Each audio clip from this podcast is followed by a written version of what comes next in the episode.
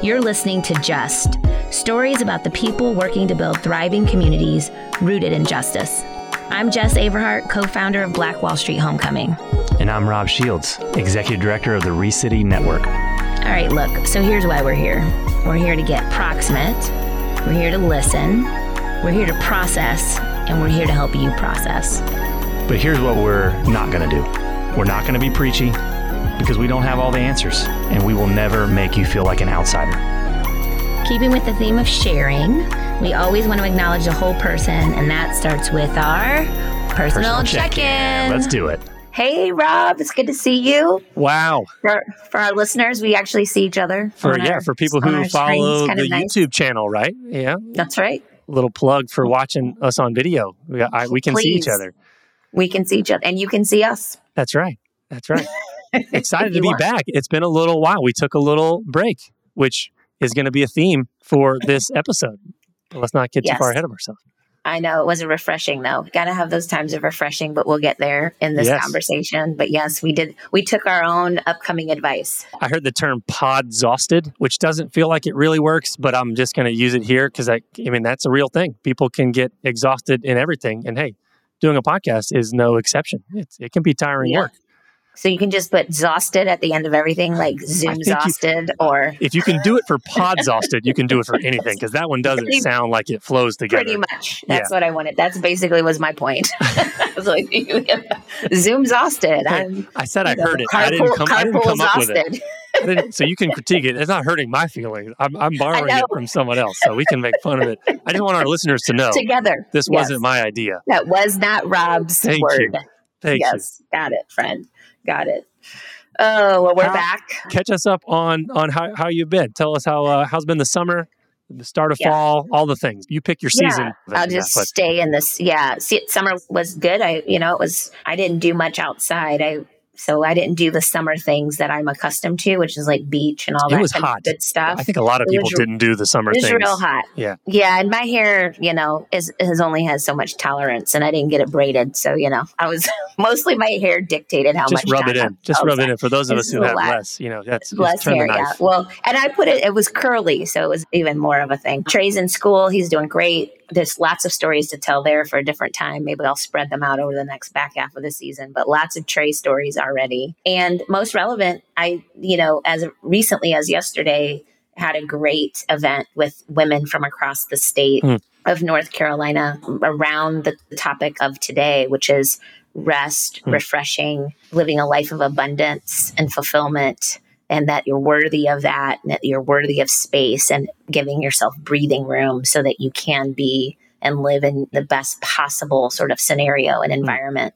For, for not just yourself, but for those that you serve, those that you lead, your family, and, and, and on. And so that was amazing. And I'll give a quick shout out to the women at Blue Cross Blue Shield because those were the folks that I was with, and they were incredible, and they gave me just as much as I hope they they gained from our time together. So it was good. So busy, professionally busy running. Family is great, and I'm really glad the fall is here Hmm. because it's my favorite season. And I even ordered. Okay, here's a good one. I ordered my Christmas tree.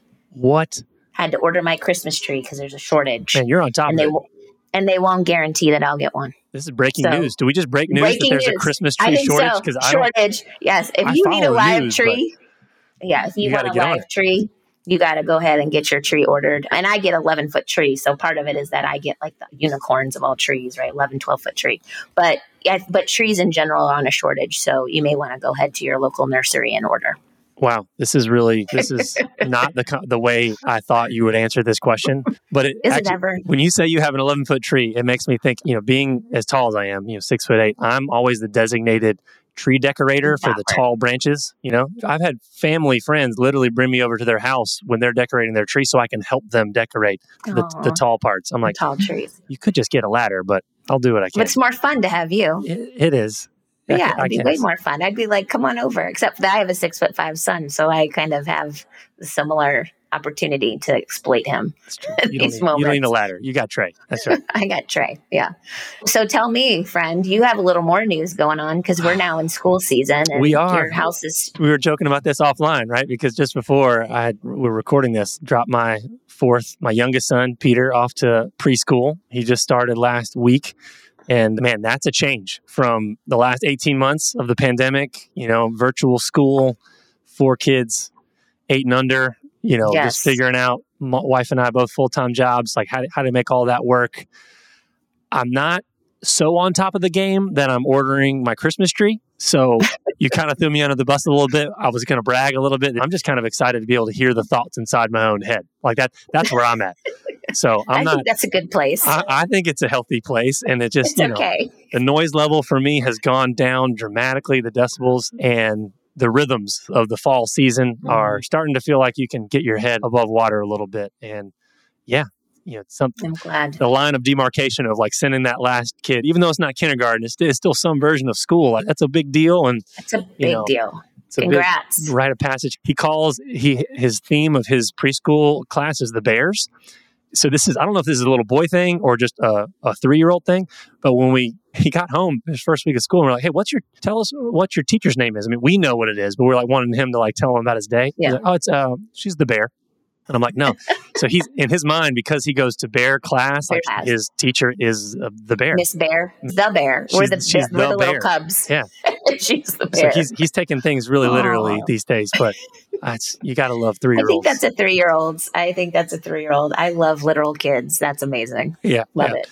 But I'm excited about our conversation today, Jes. We've already hinted at it. We've got a, a good friend of the podcast, someone that you and I know and love and have been following for for a while now. But this conversation, especially, I mean, we joked about kind of being pod exhausted. That's the last time I'm going to say that on this, thank- this call. thank- But literally, like I, I think that this role and relationship with rest is something that we've all grappled with in, in some way, shape, or form. And I think we've got the right guest to have that conversation at the right time. Because if, if you're anything like us, Jes and I have talked about this online, offline, like the pandemic has caught up to us. If you mm-hmm. thought this was just going to be a sprint that's now turned into a marathon, like it has really forced us to reckon with our relationship to rest and how that relates to justice. This is just going to be an action packed, really meaty conversation. And so we have none other than our good friend, Steve Swayne, who's going to be joining us for uh, today's call. I'm going to welcome Steve on to the podcast. Steve, can you hear us okay? Yeah, good morning, Rob. Good morning. Hey, Good morning. Good to see Morning, you, Jeff. brother. Thank you. So, Steve, for those of you guys who don't know, I, I can't even do this bio in one breath. So, you might hear me inhale halfway through because Steve's got a lot going on, which I think means he's someone that knows the challenges of fighting for rest. And so, I just want to give you guys a little bit of background for our listeners who may not be as familiar with Steve's work and his career. But he's currently the director of the St. Francis Springs Prayer Center, a role that he started in October 2019, which is our prayer center based and retreat center in north of Greensboro, North Carolina, for those of you guys who are Tar Heel natives. Over the course of Steve's life, he's traversed the nonprofit sectors, the for profit sectors. He currently owns three businesses a social media marketing company, landscaping company, construction cleaning company. He was the director of Step Up Ministry, which those of you guys remember, Step Up has made a, a guest appearance multiple times on the podcast. Elizabeth Butler, Sharita Hill. These have been people that have just been doing incredible work here in North Carolina, specifically in Durham. Steve was head of that for nine years. Over the course of that time, grew it from a $300,000 nonprofit in one city to a $4 million nonprofit in four cities. And if that wasn't enough, he's dabbled in being uh, marketing community relations director for two NBA teams. We're going to need to know who those teams were Amazing. and how good Yes, they were. It was in the mid 90s. So, I mean, there was a lot. Of, those are the good years of the NBA right there. So For maybe our there's some- generation, right? That's a total generational judgment. It- Just in the true. 90s for it's Rob true. If like, you were born in the 90s, then you don't remember those years. But if you were a millennial in the 90s, you remember that there was some. We could do some reminiscing right there. And Steve lives in Raleigh with his wife Laura and their four kids. And he's just overall just an amazing person. You know, the whole reason we started this podcast was to try to bottle up some thought leadership that typically just happens in in-person events. You know, pre-pandemic and just really grateful to have this conversation with you, Steve. Welcome onto the podcast, friend. Thank you.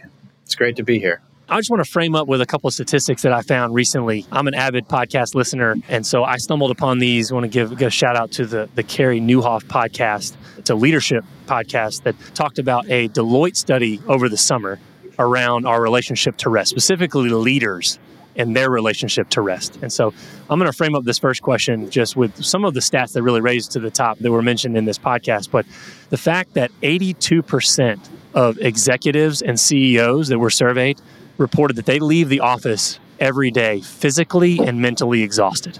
82%. 59% can't focus. 49%, half of the, of the leaders say they can't sleep. The burnout rates are through the roof. And this mm-hmm. was in the nonprofit sector alone, they were through the roof pre pandemic. It was every three years people are planning their exit because they just can't they can't take it anymore. You have to imagine what the pandemic has done, laying on top all those stressors that have exacerbated themselves. Mm-hmm. So, Steve, let's just dive straight into this conversation. The pandemic has left so many people feeling beaten down, weary, worn out. But in many ways, so many people were already running at an unsustainable pace beforehand. Maybe it's just kind of raised our consciousness and our awareness of how unsustainable life was and kind of pushed us over the edge a little bit into forcing some rest, maybe forcing some self reflection. And it caused a lot of people to be at this pivotal moment where they're maybe even thinking about a change in trajectory. What do I want to do with the rest of my life? Because I can't do yeah. this anymore. So let's just let's throw it on the whiteboard and, and just rethink everything. So, my question for you is putting your retreat center hat on as the executive director of the retreat center, I'd be fascinated to hear what's your take on all this because I feel like you've got your finger on the pulse of people who are seeking you out, knowing that they need rest. How has the pandemic impacted our relationship with rest? First of all, I would say that when you think about our culture as a whole, we train people over life. America's just a do, do, do culture and it doesn't matter who you are. It's just ingrained in us that we're to do. And rest really has nothing to do with doing, it has everything to do with being. So it's almost the reverse of what you've been trained. And yet, hmm. when we're honest about it, right? Like, let's just be honest about ourselves. In fact, I did this study of myself uh, a few years ago. I got out a note card and I wrote down the number of times I thought about myself in a day and the number of times I thought about others in a day. Mm-hmm. And I kept a score, a little scorecard. And I got tired when I got to 100 because it was 88 times about me and 12 times about someone else. And if we're honest about ourselves, we are all just selfish, right? So we're consumed with self. And what I have seen about what the pandemic did to people and, and what I've seen at the center is that people are being forced to rest when rest should have always been natural. It always should have been part of the DNA of each of our lives, but we don't, we've never been mentored this way. We're not disciplined this way. And so we come to the pandemic and it's a forced rest. We're forced to be in a home. We're forced to wear a mask. We're forced to do these things that we just, it's so unnatural. And what I've observed is it's just created all sorts of mental unhealth and just physical unhealth and emotional unhealth. And because we just have trained ourselves to not appreciate rest. Does, does that make sense to both of you? Hmm. Yes. Yeah, I you know we talk about practice, right? We're, we're not skilled. We practice at things we want to get better at, good at, skilled at it. We're just not this isn't yeah. something that's natural to us. We don't practice right. it.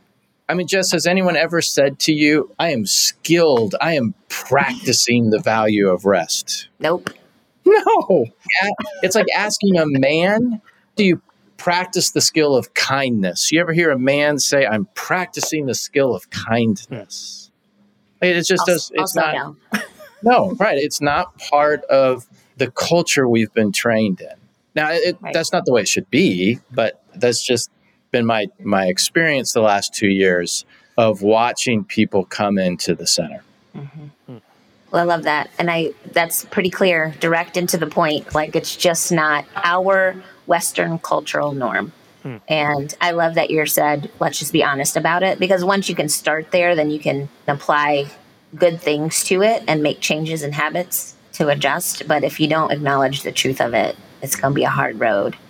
And in that, right, like when you think about that example of just counting the number of times I thought about myself, yes. how in the world are you going to like care for the needs of others mm. if you are so consumed in your own self? Mm. Excellent point. It's a good practical at the end of this. We do a what should we do? It's a good practical yep. exercise mm. for our listeners. So, this is an interesting topic for the Just podcast because it doesn't this is so interesting because you just said it it doesn't naturally seem to fit mm-hmm. rest reflection and its role in justice. It's do, do, do, go, go, go, change, change, change your community. And this topic is saying there is a role that rest and reflection plays in our lives. And so, since we have you on as our sort of content expert today to talk about that and give even Rob and I some guidance, how do you see that specifically intersecting with the role of justice? What role does rest and reflection play in your work, and how does it impact the work of justice? Yeah, so there's a multitude of thoughts I have on this. The first is, and I'm, I'm just going to kind of go through this real quick. I'd say probably four or five years ago, as I was reading different things about Martin Luther King, you can't get too far into Martin Luther King without realizing that he carried along Howard Thurman's book, Jesus and the Disinherited. Hmm.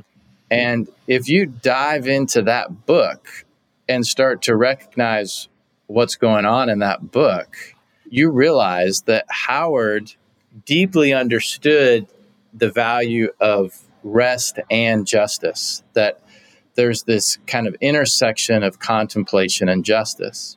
And so that got me to going, okay, well, if Howard's thinking about this and Martin Luther King was doing it, then what was Jesus doing about it? And there are six unbelievable examples of what he did in the course of his life that I want to just kind of cite for everyone. Hmm. The first is to prepare for a major task. So he was quiet before he went out in the wilderness for 40 days. So he mm-hmm. used silence and rest to prepare for a major task. The second thing is he recharged. There's an example in, in the gospel where Jesus sent out his 12 disciples. When they got back, he told them to go rest. The third is to work through grief. You know, after Jesus learned that John the Baptist had been beheaded, he went away by himself. The fourth is before a really important decision people don't often equate this, but before he picked his 12 disciples, the whole night before he went alone and talked to God. Hmm. And then the next day he went after the 12. Fifth, in times of distress, right before he's arrested, he's at the Mount of Olives praying and he's quiet. And then the last thing is just over and over again, he focused on solitude because he got up in the morning and had that time where he was quiet. I just cited six examples in which, when you think about it from a justice perspective, when we're trying to make the world a more just place, preparing for a major task, boy, there's, there's a lot of injustice in the world right now. Hmm. There's a lot of injustice in America. We're trying to tackle massive issues that have existed for 400 years. And how do we tackle major tasks without first resting? To work through grief. If you spend any time in justice related work, anytime, you are going to grieve and you're going to grieve hard mm. because they're just example after example after example where somebody's been hurt, oppressed, killed. The list goes on and on, right? And so grieving is a huge part of justice work. And then if you are deeply engaged in justice work, as we know, there's just distress everywhere. Yeah. Like it, it's everywhere. And so I just feel like it's been modeled for us, and yet we don't often equate justice and rest in the same breath. But I firmly believe they just roll hand in hand. Hmm.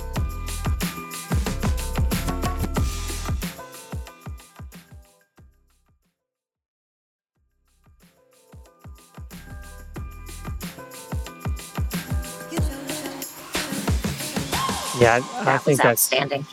I think that's really powerful, and like you said, shouldn't be counterintuitive because it is. It's really what we're wired for, but culturally, it's not what we value.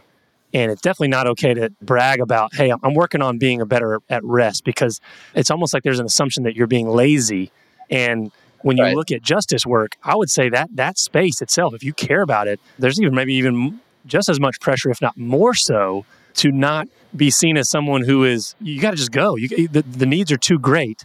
And when you use examples like that, you know, as a as a Christian, when I, I'm striving to model my life after the life of Christ, like three years of ministry on earth, the amount of time he rested in that time, when I juxtapose my calendar compared to his and how much I would have been too busy in my mind. I got to keep going, going, going.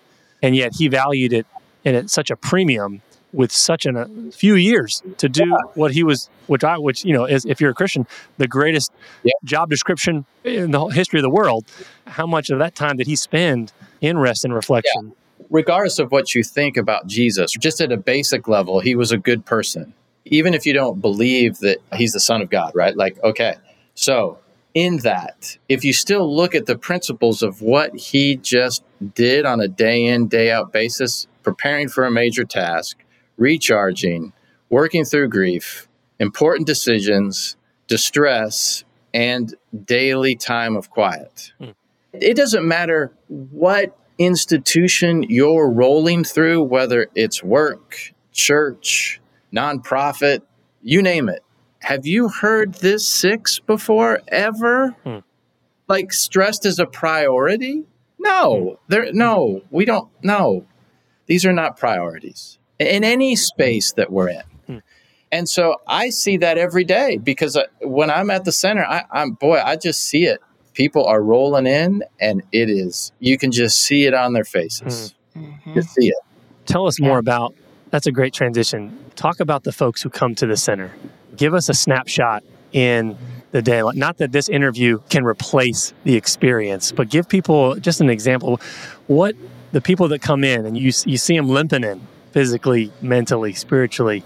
Tell us about the work, how the center comes alongside of people, and what you see as the biggest impact when they leave on the people that you're serving. I would say f- we try every day to do four things really well to prepare people to just get at themselves. And the reason why I say get at themselves is oftentimes, right? Like if we go back to the original premise that we're selfish, when you are coming to any place, it doesn't matter whether it's a hotel, your own house, when you're coming to a place, you're typically looking at all the things that aren't going well. You just are. We've like been wired to go, oh, the food wasn't very good, or the flowers don't look cared for, or there are weeds in the grass. It's just amazing how we look for the negative in everything. And so all I've said at the center is we're going to do four things really well. You're going to be hard pressed to ever hear us say no. We're going to be incredibly hospitable. We're going to serve great food. Your room is going to be incredibly clean. In fact, the whole center is going to be incredibly clean, cleaner than your own house by far, but cleaner than hotels. And then the fourth thing is we're going to create beautiful grounds for you to just walk around and be in nature. If you do those four things, from my perspective, you just take away all the excuses. Like the excuses just disappear, and the person is just forced to deal with whatever is just rolling in and out of their emotional, intellectual, and physical bodies. And it's clockwork, clockwork. And I don't have to ask anybody. You see it on their face. They come in, you see crinkles, you see just stress, you see hurriedness. There's just all these things. And they leave, and it's like, oh, when can I come back? That's the gift of the place. I'll jump in here. This is a little off script, but I was transported back to my time when I was at the retreat center. So far, I guess I've been there. It was several years ago. The sort of a life changing revelation, a personal life changing scenario that I was trying to work through and had the opportunity to attend the center. It was very transformative. And you're right. You do walk in with this, the you just said all the things, all the things, which is a phrase that I use a lot. all the things. And then you park your car and you realize that you're just not in Kansas anymore. It is a totally different environment as soon as you get out of your car. It's quiet, you hear nature immediately, and you're just kind of moving through the energy that is there that is greeting you. So you kind of move through the space. It is beautiful. The grounds by far were my absolute the memory that I have the most is being able to walk and move in the woods and in the trails and over the bridge and just uh-huh. the things that were the discovery in the in the wilderness. It's not wilderness, but the the trees, the grounds, mm-hmm. the chapel, just incredible. And so you're right. I think you take somebody, you pluck people out of their day today and you place them at the retreat center. The way that you have it set up, the methodology of removing the barriers that we innately put in front of us just because that's what we do. You remove those and people are forced to deal with themselves. Yep. And that is exactly what my experience was. And it's why I was able to have a transformative moment in an important time in my life. And, you know, I give all the credit to the team and the staff there. And so I really mm-hmm. sort of just want to give you a, a personal shout out from my own experience. And when you think about that, what you just described, and again, I, I ask myself this question all the time is why can't we do that in our own home? Mm-hmm. Why can't we create what you just described inside our own home every day? And again, it, it goes back to how we've been formed, the normative culture. And so, as I'm trying to just unpack my own life, I've just realized that I'm going to just try to do things different. Like it's just going to be, if you say A, I'm going to try to do B. And so it's, you, you try to get out of this cycle of being consumed by a culture that just is go, go, go. Yeah. Yeah. Eventually, at some point, everybody kind of hits that breaking point where they're climbing up ladders and climbing up ladders and the ladders are shifting on the walls and they're going in different places and you eventually go now why am i climbing up this ladder mm-hmm. and where and am try- i really going right where am building, i going and we're building this ladder, ladder, leaned against yeah and then yeah. you get on another ladder and you're like what am i doing this is crazy Yeah. and some people never get to that. Some people just keep trying to climb up ladders and climb up ladders and climb up ladders. But it's just exhausting and empty.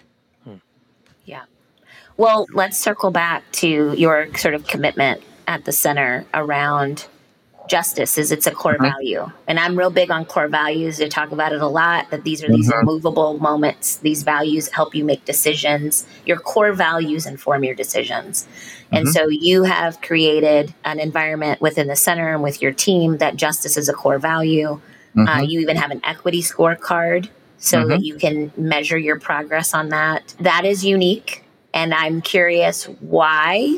How did you get there? Like what's hmm. your own personal story? You could have picked there's a lot of values out there steve. Justice is a core value. Help me help me get there. And i assume you have something attached that's a personal journey for you.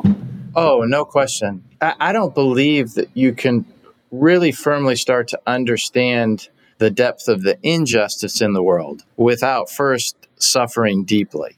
We've created a culture where people are striving for comfort and so ultimately that somehow has to be disrupted because why would you change? You know, when you think about the dynamics of slavery and you think about the dynamics of that economic institution, because slavery really, let's just be honest, was an economic setup. Yeah. And it was simplified through color.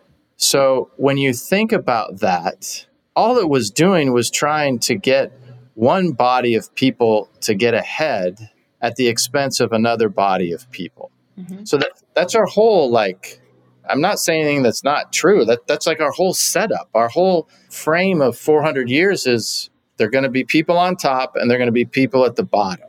Well, that doesn't sound real just. That sounds counterintuitive to, you know, when I just read the six items that Jesus was kind of up to, it doesn't sound real kingdom focused. It sounds very hierarchical. And what we've realized is that because you've got this dynamic in play, for my own life, it, really shifted when I took a racial equity class probably 10 years ago. And it, it really helped me to understand the dynamics of benefit that were in play for me historically. That I, you know, again, I worked hard, I benefited from these things, but not everybody got that same benefit. And how do we change that?